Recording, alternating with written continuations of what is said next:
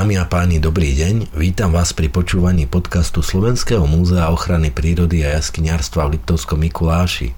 Moje meno je Petr Laučík a v dnešnom podcaste si porozprávame o jednej zaujímavej jaskyni, ktorá sa nazýva Dúpnica a nachádza sa v západných Tatrách v Suchej doline. Táto jaskyňa je významnou archeologickou lokalitou a v roku 2017 sme tu spoločne s archeologičkou múzea Zuzanou Šimkovou a paleontológom múzea Tomášom Čeklovským uskutočnili tzv. zooarcheologický výskum. A oboch tu teraz vítam ako hostov nášho podcastu. Ahoj Zuzka. Ahoj. Ahoj Tomáš. Ahoj. Vítajte. A prvá otázka hneď pre Tomáša. Tomáš, teba ako paleontológa sa spýtam, o čo pri zooarcheologickom výskume ide a o čo pri našom konkrétnom zooarcheologickom výskume išlo? Tak e, pri archeologických výskumoch sa často nachádzajú aj osteologické zvyšky fauny, čiže zuby a kosti zvierat, avšak tým nebýva venovaná dostatočná pozornosť.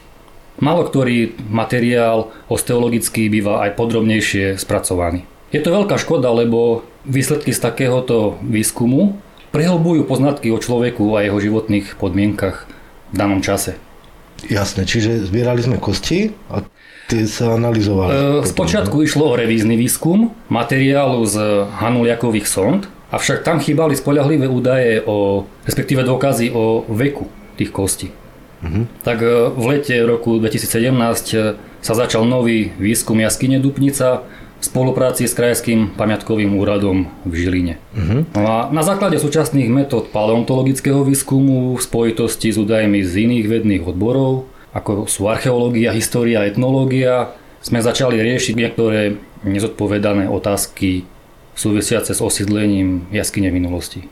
Uh-huh. A keďže išlo teda aj o zooarcheologický výskum, tak Zuzka, te, teraz teba sa spýtam, v čom spočívala archeologická zložka výskumu. Už sme počuli Hanuliakovú sondu a rôzne také termíny, ktoré sú možno našim poslucháčom cudzie.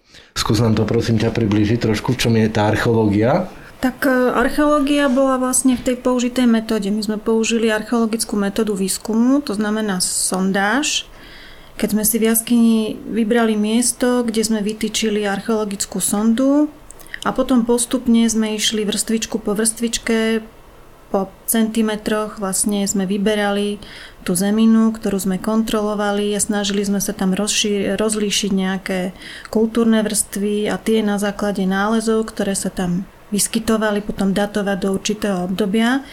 A tým vlastne sme datovali aj tie kosti, ktoré sa tam tiež vyskytovali súčasne s tými nálezmi. Lebo o to nám išlo, aby sme vedeli tie kosti zvieraci aj priradiť do určitého obdobia. Tých kostí tam bolo vždy veľa, boli aj povyhadzované po stenách jaskyň z predchádzajúcich nejakých výkopov, speleologických alebo len tak zozbierané ale len sme vedeli, že ich tam je, že ich tam je veľa a nevedeli sme ich datovať a toto bolo našim cieľom vlastne týmto výskumom zooarcheologickým získané kosti aj nejako časovo zaradiť. Mm. A podarilo sa nám to teda v tej súvislosti, v akej vravíš? Áno, tie kosti, ktoré sa našli v tej sonde, sa nám podarilo aj priradiť do jednotlivých časových období, takže tie potom už Tomáš vedel aj druhovo zaradiť a tie druhy zaradiť do tých období.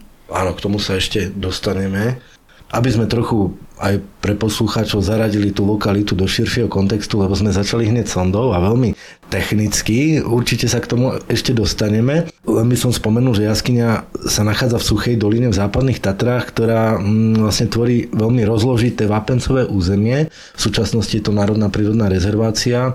Toto územie je bohaté na mm, naozaj divoké prírodné krásy ale tiež na neraz prekvapivé stopy ľudskej prítomnosti, ktorá tu siaha až do praveku.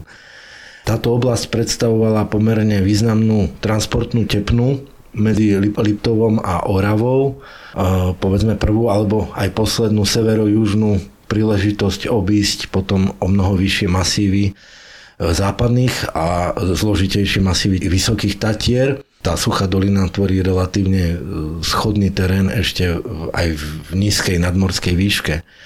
E, už od staršej doby železnej strážili ústie doliny bašty hradiska Konislava s viac menej kontinuálnym osídlením snáď až do raného stredoveku. Vo vyšších polohách pod sivým vrchom sa nachádzali chudobné zásoby železnej rudy, po ktorých neskôr zostali opustené štvône. Ešte neskôr tu hľadači pokladov hľadali zlato, dokonca istý baňari tu za tým účelom e, rozširoval jaskyňu, ktorá sa dnes nazýva Baňariho štvôňa. Pomerne málo známy e, mesianistický štúrovský básnik Samuel Bohdan Hroboň tu na svahoch ostrej pásol ovce a písal svoje e, veľmi zvláštne básne plné nevydaných jazykových neologizmov, ktoré dodnes sú predmetom e, lingvistických štúdií. Počas druhej svetovej vojny od leta 1944 až do apríla 1945 sa do doliny pred vojnovým frontom a hrozbou transportu do vyhľadzovacích táborov uchýlo veľké množstvo utečencov z radov civilného obyvateľstva, najmä židovského pôvodu, ale boli medzi nimi aj sovietskí vojaci, ktorí utiekli zo zajatia, slovenskí partizáni a rôzni iní ľudia. Čo sa týka samotnej jaskyne Dupnica, je asi najzajímavejšou jaskyňou v tejto doline, i keď e, to máš ako paleontolog, ty by si povedal, že zaujímavou bola aj medvedia jaskyňa, kde sa našla kostra jaskyňa Oleva, že? No samozrejme. Mm-hmm. Z tohto pohľadu určite. Áno, a jaskyňa Dupnica je taká známejšia, by som povedal, asi pre, pre tú dostupnosť, hoď teda v súčasnosti je zavretá, nemá zmysel ju ani hľadať, ani tam chodiť. Slúžila na rôzne účely, svojho času mohla mať aj sakrálne využitie ako obetisko. Z jaskyňarského hľadiska len by som stručne povedal, že aby si to naši posluchači vedeli predstaviť, tak je to v podstate jedna veľká sieň, mm, takmer okrúhleho pôdorysu s priemerom asi 45 metrov a výškou 15 metrov, taká kupola. A podľa najnovších geologických poznatkov jaskyňa vznikla e, pôsobením termálnych vod vo vápenci z dola, pričom vchod do nej vznikol akýmsi odrezaním alebo preborením veľmi tenkej steny v masíve pri utváraní doliny. Celková dĺžka jaskyne aktuálne je 258 metrov, hĺbka 28 metrov mm, a jaskyňa bola známa aj v minulosti archeologicky hlavne pre vrstvy e, zvieracích kostí. Práve tie nás aj k tomu výskumu priviedli a tie kosti, ak si spomínam dobre, tak e, boli vlastne boli to vrstvy a boli to vrstvy pozdĺž stien jaskyne a mm, niekde tvorili aj 20 cm hrubú, hrubú vrstvu. E, čiže veľmi ako vysoká koncentrácia tých kostí hej, bola v tej jaskyni. Zuzka, teba by som sa spýtal, kto pred nami ešte skúmal túto jaskyňu? Tak ako si povedal, jaskyňa je dobre dostupná, nie je ďaleko od, od dediny, takže určite bola známa od nepamäti. Ten vchod nie je nejaký skrytý, takže ľudia, ktorí sa pohybovali vlastne v tých lesoch, tak určite tú jaskyňu poznali a keďže je taká pomerne priestraná, tak ju aj využívali. Doklady o tom sú archeologické a keď sa bavíme o tých e, výskumoch alebo odborníkoch, ktorí tú jaskyňu navštevovali, skúmali, tak takým prvým známym bol e, Juraj Barta, známy slovenský archeológ, speleológ, ktorý mapoval, dokumentoval slovenské jaskyne, tak v roku 1968 navštívil aj Dupnicu za týmto účelom a konštatoval potom jej osídlenie v stredoveku a v dobe rímskej. To je taká prvá informácia, ktorú máme. Potom v 70. rokoch, aj e, tohto odborníka si už spomínal, v jaskyni robil taký e, dlhší niekoľkodňový výskum archeológ Liptovského múzea v Ružomberku Václav Hanuliak. Čiže tam vykopal niekoľko sond zistil ďalšie osídlenie, staršie ešte, e, zo staršej aj mladšej doby železnej, čiže z doby halštatskej a z doby latenskej. A to na základe rôznych e, zlomkov keramiky, ale aj na základe kovových predmetov. E, takisto sa tam našli tie zvieracie kosti, ktoré zase spomínal Tomáš, že ich spracovával z tohto výskumu. Ďalšie výskumy už boli také jednodňové. V roku 2006 e, jaskyňu navštívila archeologička Archeologického ústavu Slovenskej akadémie Vedlúcia Benediková a v roku 2016 v súvislosti s tým uzavretím vchodu jaskyne robil výskum e, speleoarcheológ známy slovenský Maroš Sojak, takisto pracovník Archeologického ústavu v Nitre. A zase sa podarilo trošku rozšíriť tie informácie o osídlení jaskyne a teda o týchto archeologických nálezoch. A to na základe toho, že sa tam získali predmety aj z neskorej doby rímskej a z obdobia sťahovania národov. Čiže pomerne široké obdobie, keď bola jaskyňa zaujímavá pre ľudí žijúcich vlastne v tomto priestore. Mhm. Čiže aby som to zhrnul, tak bola tam vlastne staršia doba železná, uh, to bola ložická kultúra? Áno, od tej staršej doby železnej vlastne každé by sme mohli tam spomenúť to obdobie, bolo nejako zastúpené, či už viac alebo menej. Čo sa týka tých kultúr archeologických, ktoré si začal spomínať, tak áno, v tej staršej dobe železnej to bola ešte tzv. oravská skupina lužickej kultúry. V mladšej dobe železnej e, to bola puchovská kultúra, mm-hmm. Ktorá prechádzala aj do doby rímskej. A potom sme tu mali ešte severokarpatskú skupinu, to je to obdobie stiahovania národov alebo prelom 4. 5. storočia. Ale také menšie e, zlomky keramiky alebo teda nálezy máme aj zo stredoveku a novoveku a takisto z toho obdobia druhej svetovej vojny. Mm-hmm. A v rámci tohto nášho výskumu my sme spolupracovali s tým krajským pamiatkovým ústavom. Ano v Žiline e, prišiel Martin Furman a no, skúmal sa... Výskum. Áno, vedúci výskum a skúmal sa aj také bezprostredné okolie jaskyne. K tomu by ano, si nám ano. povedala niečo? Súbežne vlastne s týmto výskumom v jaskyni prebiehalo, ako si teda povedal, aj e, taká kontrola, alebo teda, dalo by sa povedať, že to bol záchranný výskum toho okolia, áno, jaskyne Dupnica, pretože v roku 2016, keď sa robil ten uzáver jaskyne a prebiehal tam ten jednodňový výskum, tak si práve aj Maroš Sojak, aj Martin Furman všimli e, vyvrátené stromy, zrejme nejaká veterná kalamita, ktorá spôsobila vyvrátenie týchto stromov a v, tom, v tej rozrušenej pôde a v tom koreňovom systéme zaznamenali fragmenty keramiky a takisto e, nejaké zlomky rôznych kovových predmetov. Takže bolo jasné, že aj to bezprostredné okolie jasky nebolo využívané a bolo treba tie predmety zachrániť a prejsť to ešte celé. My sme už predtým tušili, že, že to okolie jaskyne asi bolo využívané a to na základe toho, že keď sme ju navštevovali, tak sme si tam všimli také nejaké terénne úpravy tých svahov, také menšie terasky, ktoré už neboli dobre viditeľné, lebo ten lesný porast to tak e, trošku stieral, ale e, vedeli sme, že asi teda nejaké tie úpravy v minulosti, možno aj v práveku tam boli toho terénu uh-huh. okolia. A keď vravíš fragmenty keramiky, tak ja som videl takú obrovskú nádobu u teba v kancelárii. Uh-huh. A to je odtiaľ? To je odtiaľ.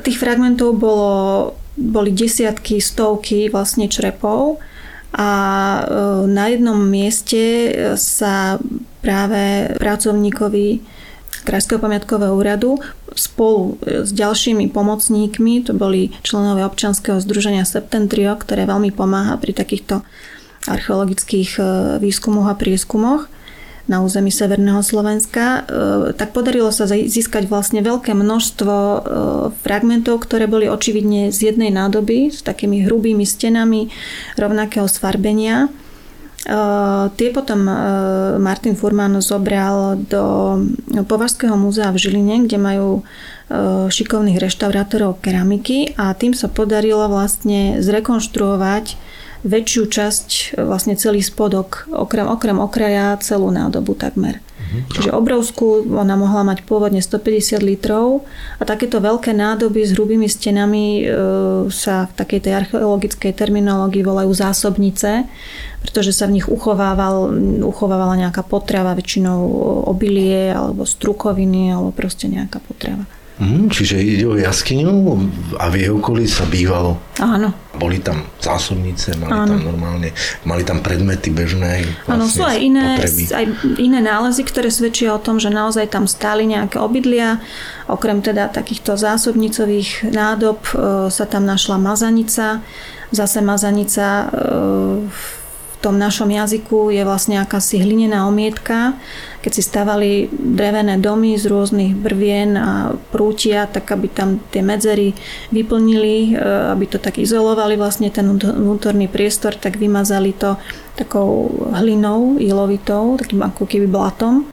No a v prípade, keď sa stalo, že ten dom zhorel, tak sa to vlastne vypálilo, mm-hmm. vznikla z toho Iba keby keramika, áno, zostalo také tesnenie, kde na niektorých tých e, väčších kusoch vidno otlačky kôry stromov alebo e, tých brvien, ktoré vlastne vyplňali. Takže podľa toho vieme, že tam stáli nejaké obydlia, našli sa tam kovania z nábytku, takže ďalšie stopy, ktoré nás presvedčujú o tom, že naozaj to neboli len nejaké náhodné, vypadnuté predmety niekoho, kto prechádzal okolo, ale že sa tam tí ľudia zdržiavali dlhší čas. Mm-hmm. A teraz, keď sa vrátime do jaskyne, tak pre, v tých predošlých výskumoch čo sa našlo konkrétne? V jaskyni priamo. Konkrétne v jaskyni e, zase väčšinu tých nálezov tvorí keramika. Pri každom archeologickom výskume väčšinu nálezov tvoria zlomky keramiky. No ale e, našli sa tam aj ojedinelé kovové predmety, napríklad e, bronzová ihlica oravského typu, neskorolatenska železná spona, keltská minca strieborná, takže ďalšie zaujímavé predmety, ktoré, ktoré osvetľujú dejiny tej jaskyne. No zaujímavým nálezom a takým výnimočným je zatiaľ jediný antropologický nález, a to detská lepka, ktorá sa našla v 90. rokoch v zadnej časti jaskyne počas speleologického výskumu v hĺbke asi 4 metre. No a podľa e, určenia antropologičky pani doktorky Ševčákovej išlo o lepku e, dievčaťa vo veku asi 7 rokov.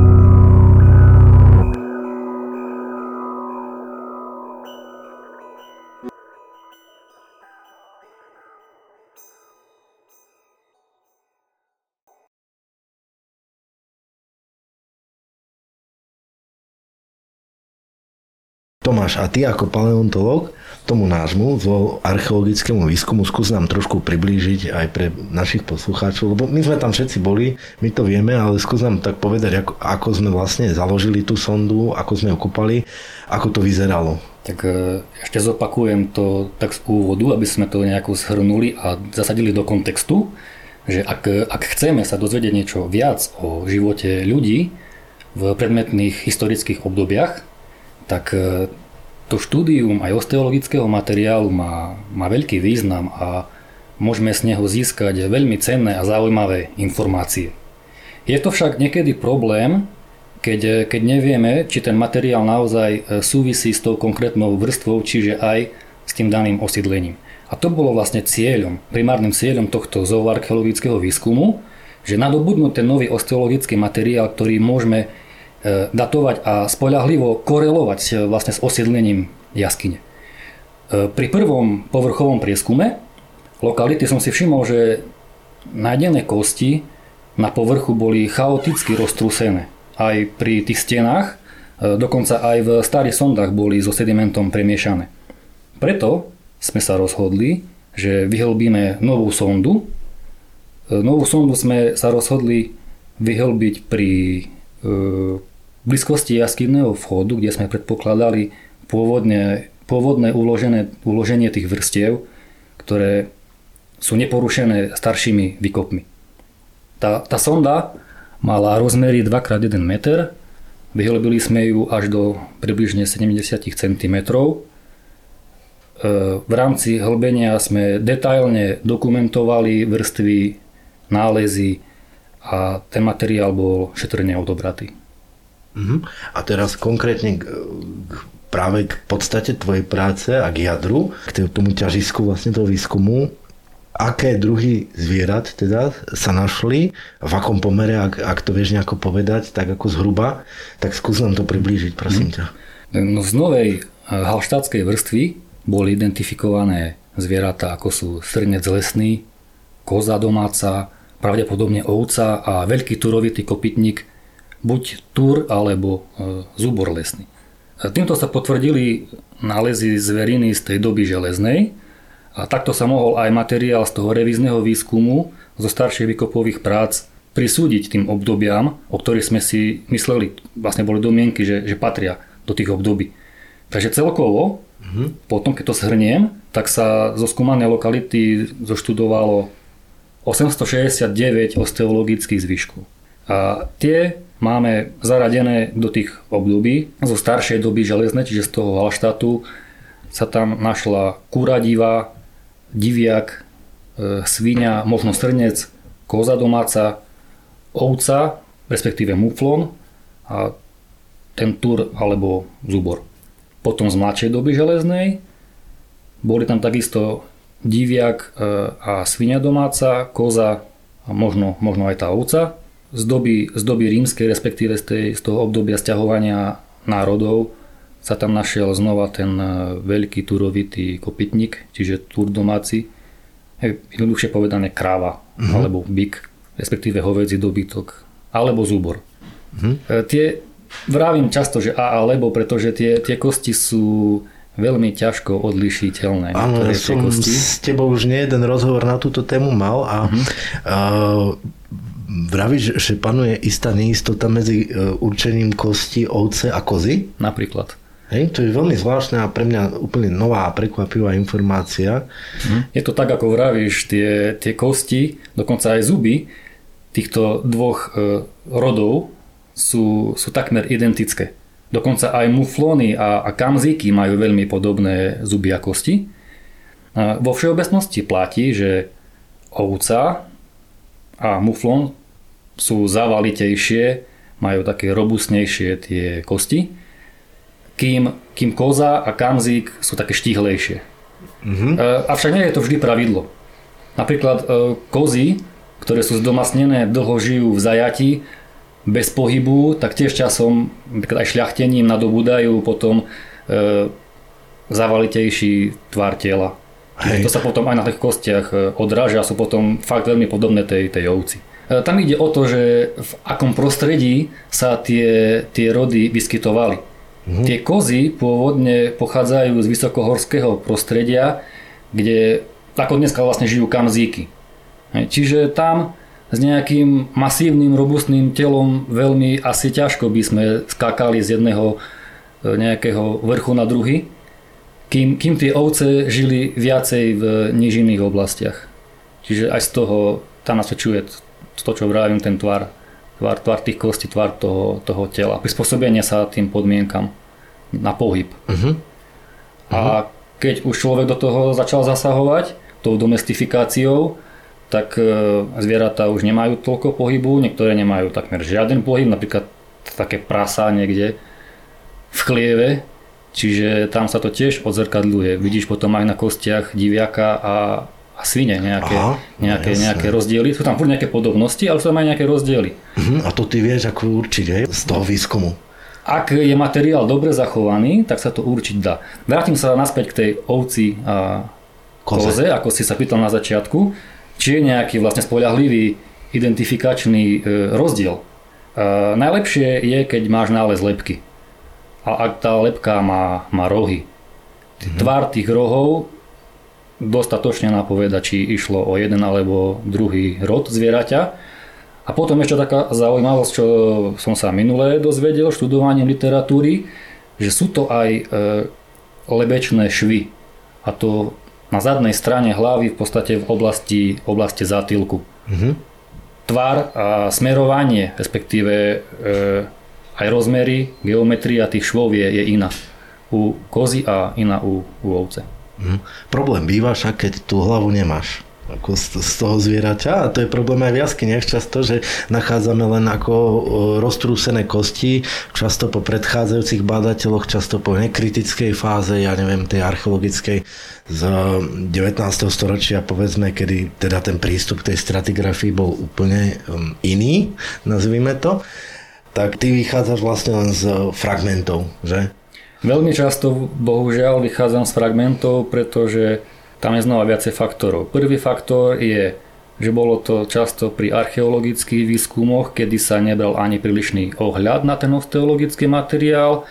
E, často sa ten materiál zničil priamo pri výkopových prácach. Ďalší faktor je trofej. Či už v tých historických dobách, alebo aj v dnešných, keď e, zviera sa zabije, možno aj keď sa zje, to teraz je podstatné, ale tá, tá hlava, tá lepka potom väčšinou potom vysí u niekoho doma na stene. Mm-hmm. A to je veľká škoda, lebo práve tie, tá lepka a tie zuby sú no, z tohto pohľadu determinácie najdôležitejšie. Aha, dobre. No a na tých kostiach, čo si teda našiel v tejto jaskyni, tak boli po nich aj stopy po spracovávaní tých zvierat? Áno, presne tak. Toto bol v podstate, dá sa povedať, že okrem zaradenia vekového, mm-hmm.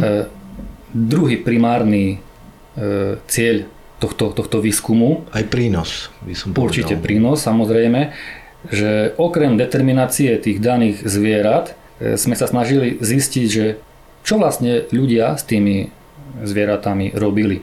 E, a na tých e, kostiach sa niekedy zachovávajú stopy po, po nejakých, nejakých zásahoch, spôsobených či už ľudskou aktivitou alebo inými prírodnými procesmi.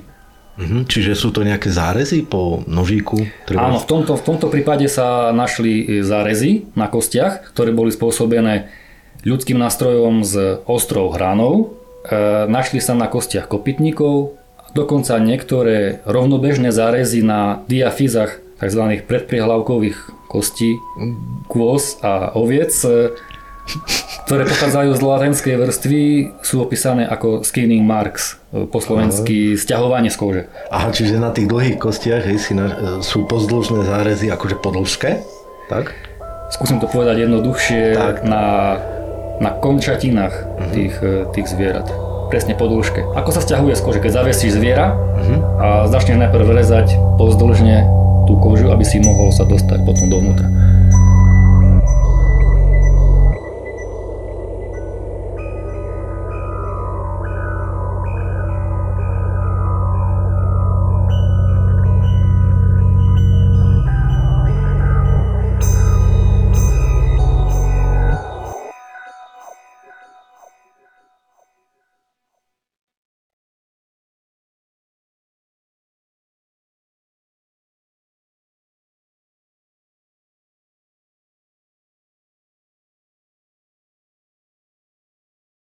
Čiže dá sa povedať, že časť tých zvierat je divožijúcich, časť je domácich. Keď zoberiem tú celú nálezovú vzorku, tak áno, môžeme, môžeme to rozdeliť na, na dve skupiny. Povedať e, s takmer určitosťou, že ľudia, aj tí pravekí ľudia tam chovali tie, tie tury, e, svine, kozy, ovce a kury a možno lovili diviaky, jelene, srnce, prípadne aj tie zúbre. Uh-huh. A dá sa povedať, že v jaskyni spracovávali tieto úlovky a prípadne aj, aj ten chov? Nedá sa to s určitosťou povedať, či to bolo priamo v jaskyni alebo v nejakých priestoroch pred, pred jaskyňou. My, my len mm, vieme s určitosťou povedať to, že tie kosti sa v jaskyni našli.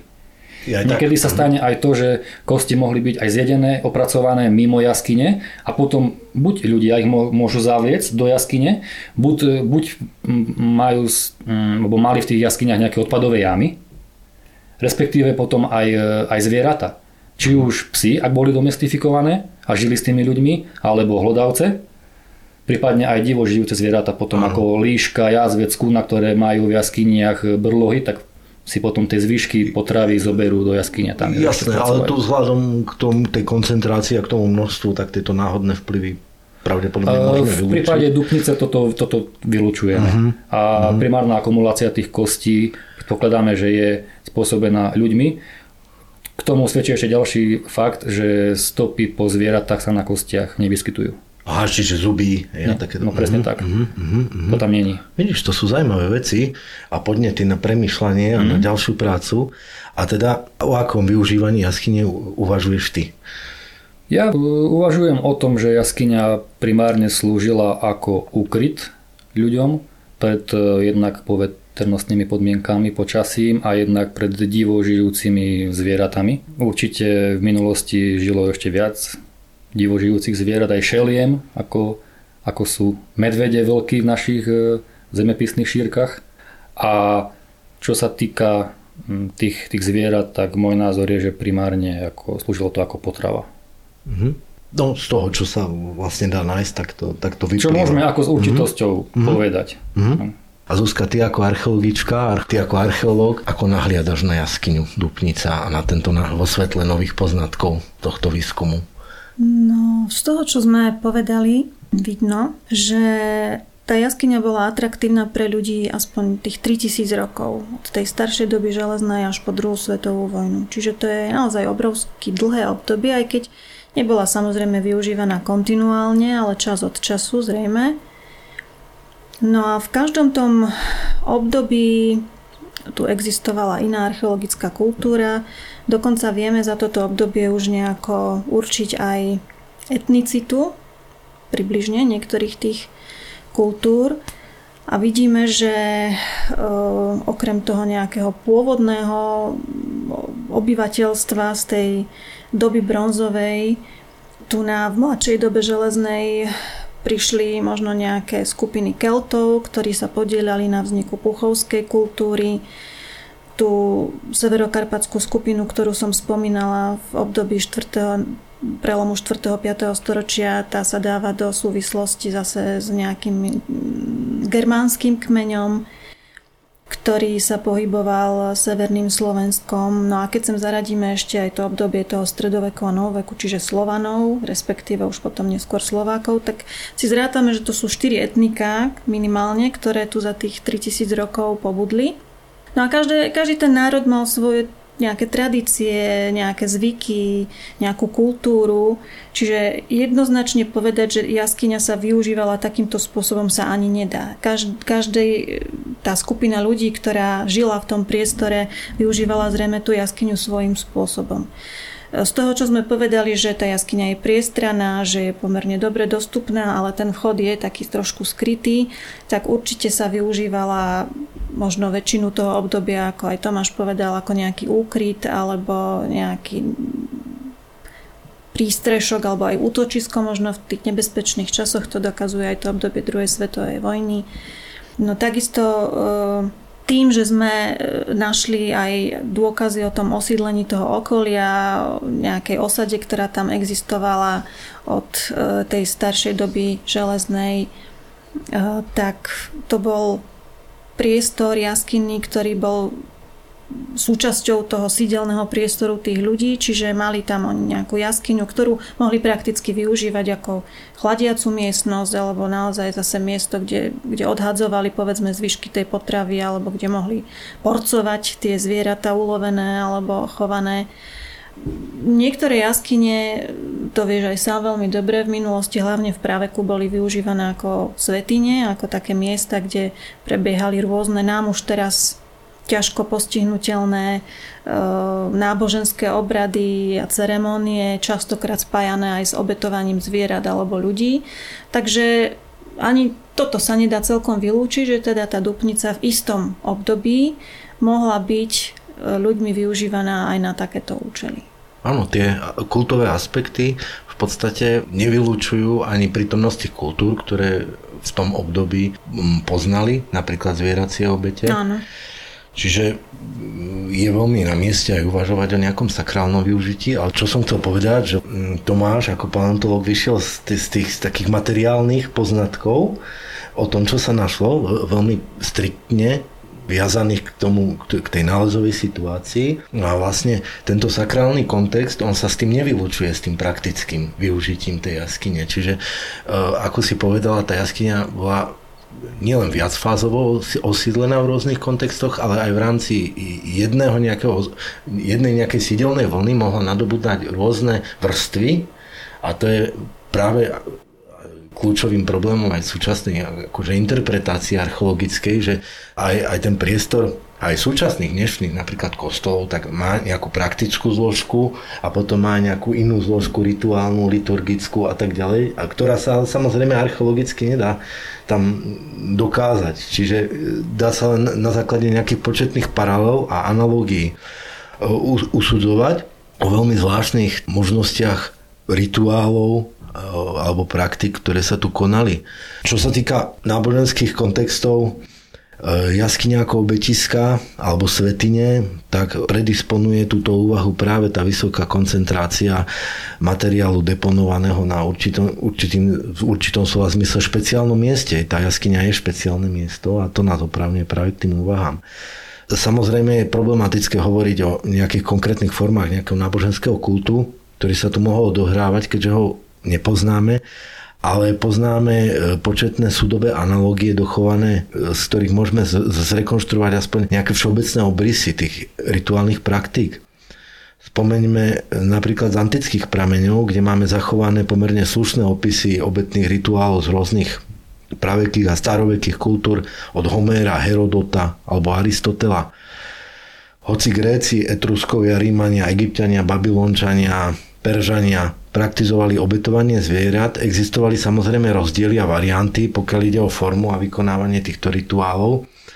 Prakticky vo všetkých prípadoch e, sa však rituály obety museli vykonávať určitým spôsobom na určitom mieste, hej, na predpísanom mieste pričom tieto kulty boli vykonávané ako verejne, tak aj súkromne, čo zasa opäť trošku zasadzuje tú jaskyňu presne do, toho, do tej polohy, v ktorej je, že to je priestor špeciálne vymedzený v rámci e, sídelného okrsku. Napríklad podľa Homéra sa medzi Grékmi pestoval hlavný druh zvieracej obety, ktorý sa nazýval Tysia a zdá sa, že sa praktizoval v celom antickom svete s viac menej rovnakým obsahom pri najmenšom od 8. storočia pred Kristom až po neskore rímske obdobie, čo je presne táto naša e, epocha. E, čo sa podstaty týka, hlavným druhom obety bola potravinová obeď a zaujímavé bolo, že bola obetovaná iba malá časť zvieratá, často spálením. Zvyšok bol k dispozícii na konzumáciu a použitie ľudskými účastníkmi. Čiže tu vidíme práve ten moment, kedy sa to praktické prelína aj s tým posvetným. Čiže za, opäť je tam nutnosť spracovať to zviera, to, to meso, časť sa jedlo a časť sa nechávala. O mnoho zriedkavejšie boli rituály, kde nedochádzalo ku konzumácii mesa. To je zaujímavý poznatok, že malo kedy nechali to celé zviera ako tak.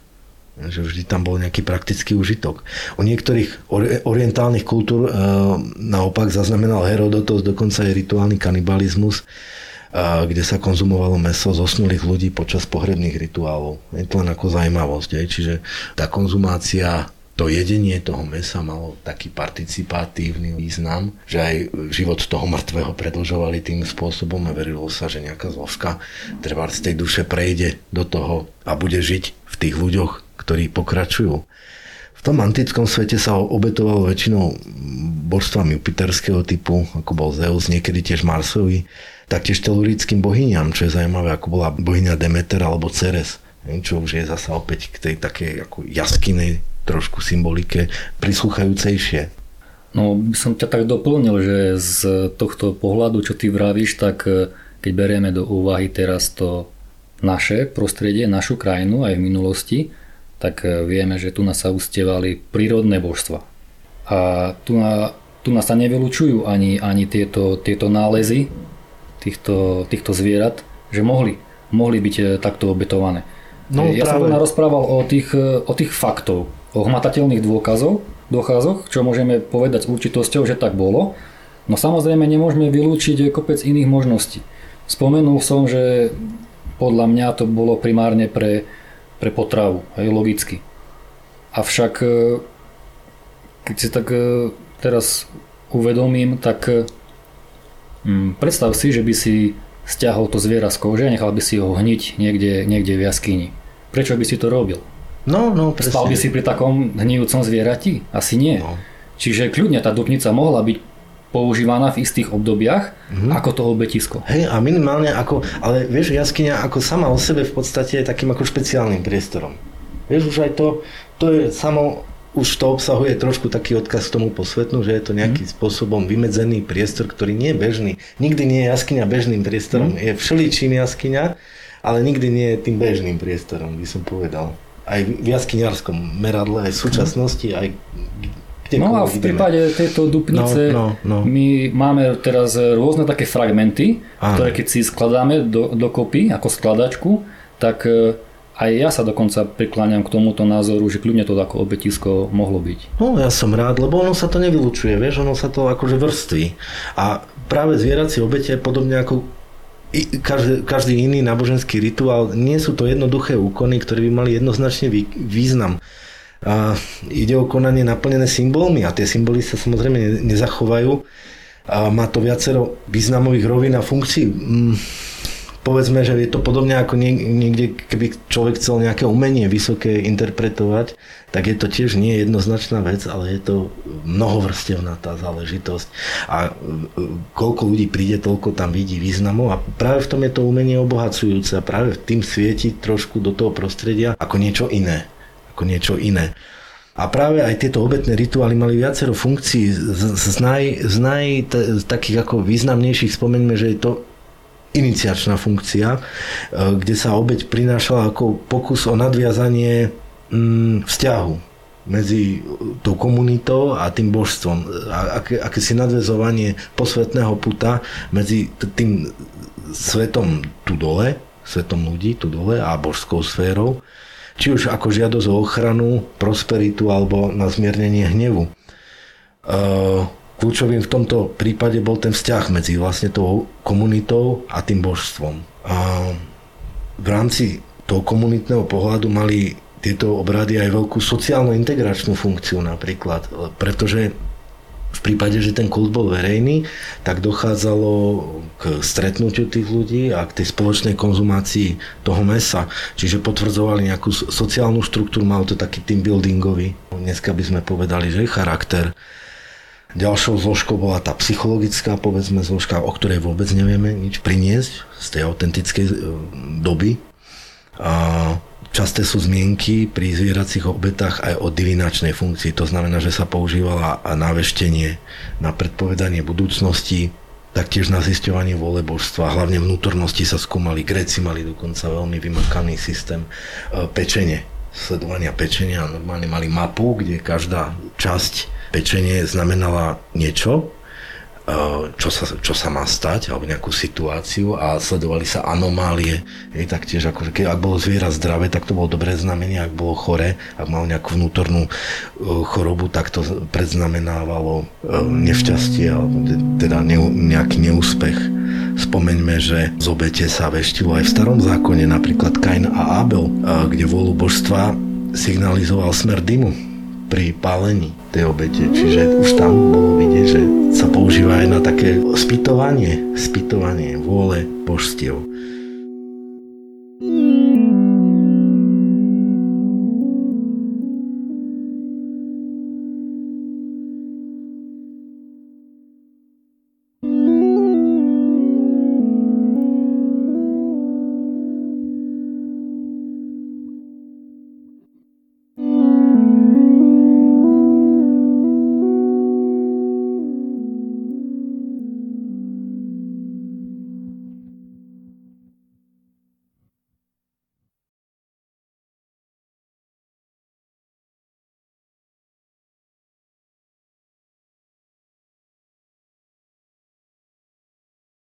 Takže z tohto uhla pohľadu v prípade jaskyne Dupnice sa môžeme rozprávať o dvoch možnostiach.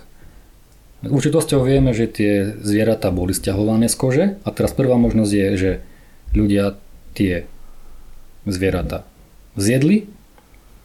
Druhá možnosť je, že ich obetovali. Obetovať ich mohli tiež zjedením a obetovaním potom vlastne tých zvyškov osteologických, alebo mohli ich obetovať celé. A no, ja to si sa myslím, práve nestáva. No ja si myslím, že tu je najdôležitejší faktor ten, že či bolo dostatok tej, tej zveriny na jedenie. Hej, keď, je, keď je mohlo byť dostatok, tak e, teoreticky mohli ich aj obetovať. Samozrejme, nie na úkor toho, že by boli hladní. Že to si myslím, že je dôležitý faktor. Či už lovná zvera, alebo tá potom odchovaná. Ty sa na to tak pragmaticky díváš, dobre, dobre. Logicky, no. Hej, hej, hej, Čo by som asi robil ja, vieš, keby som našiel v lese nejaké teraz zviera a hľadoval by som týždeň, či by som ho obetoval božstvu, alebo by som to zjedol. Tak Tento problém, ktorý si načrtol, tak v minulosti, eh, aspoň podľa greckých mýtov, riešil Prometeus, eh, ktorý mal obetovať Zeusovi a oklamal ho tým, že kosti zakryl tukom a meso s vnútornosťami a kožou dal na druhú stránku a prikryl to, tým, prikryl to kožou a dal tomu Zeusovi na výber a Zeus si vybral hromadu s tukom a odvtedy mu ľudia obetujú kosti. Na niektorých lokalitách archeologických, e, kde sa teda uvažuje o obetovaní zvierat, sa našli práve kosti končatín alebo lepky. Čiže, čiže také časti tela, ktoré nemali nejak veľa svaloviny ako mesa, ako ty si povedal, že pre, teba by to bolo praktickejšie zjesť ako to meso obetovať. Takže obetovali tie časti tých zvierat, ktoré im až tak nechýbali a tie väčšie časti, ktoré vedeli využiť a skonzumovať, tie teda skonzumovali aj na, na nejakej tej obetnej hostine. Čiže to dali na Prometea. Áno. Zasa. Dobre, čiže e, niečo veľmi podobné, čo sme spomínali, sa mohlo odohrávať aj v jaskyni Dupnica v západných Tatrách. Na záver veľmi pekne ďakujem našim poslucháčom za pozornosť a samozrejme ďakujem aj našim hostom za to, že prišli. Ďakujem archeologičke Zuzke Šimkovej. Zuzka, ahoj, ďakujem. Ďakujem aj ja, ahoj. A paleontologovi Tomášovi Čeklovskému takisto ďakujem za to, že Ďakujem za prišiel. pozvanie. O, ďakujem Tomáš. A budem sa tešiť aj na niektoré ďalšie spoločné výskumy alebo podcasty o zaujímavých témach, ktoré spolu ešte len nahráme.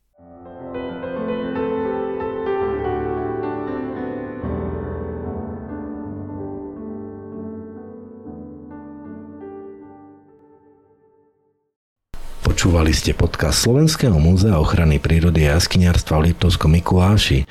Naše podcasty nájdete na platforme Spotify alebo na stránkach múzea pod záložkou podcasty.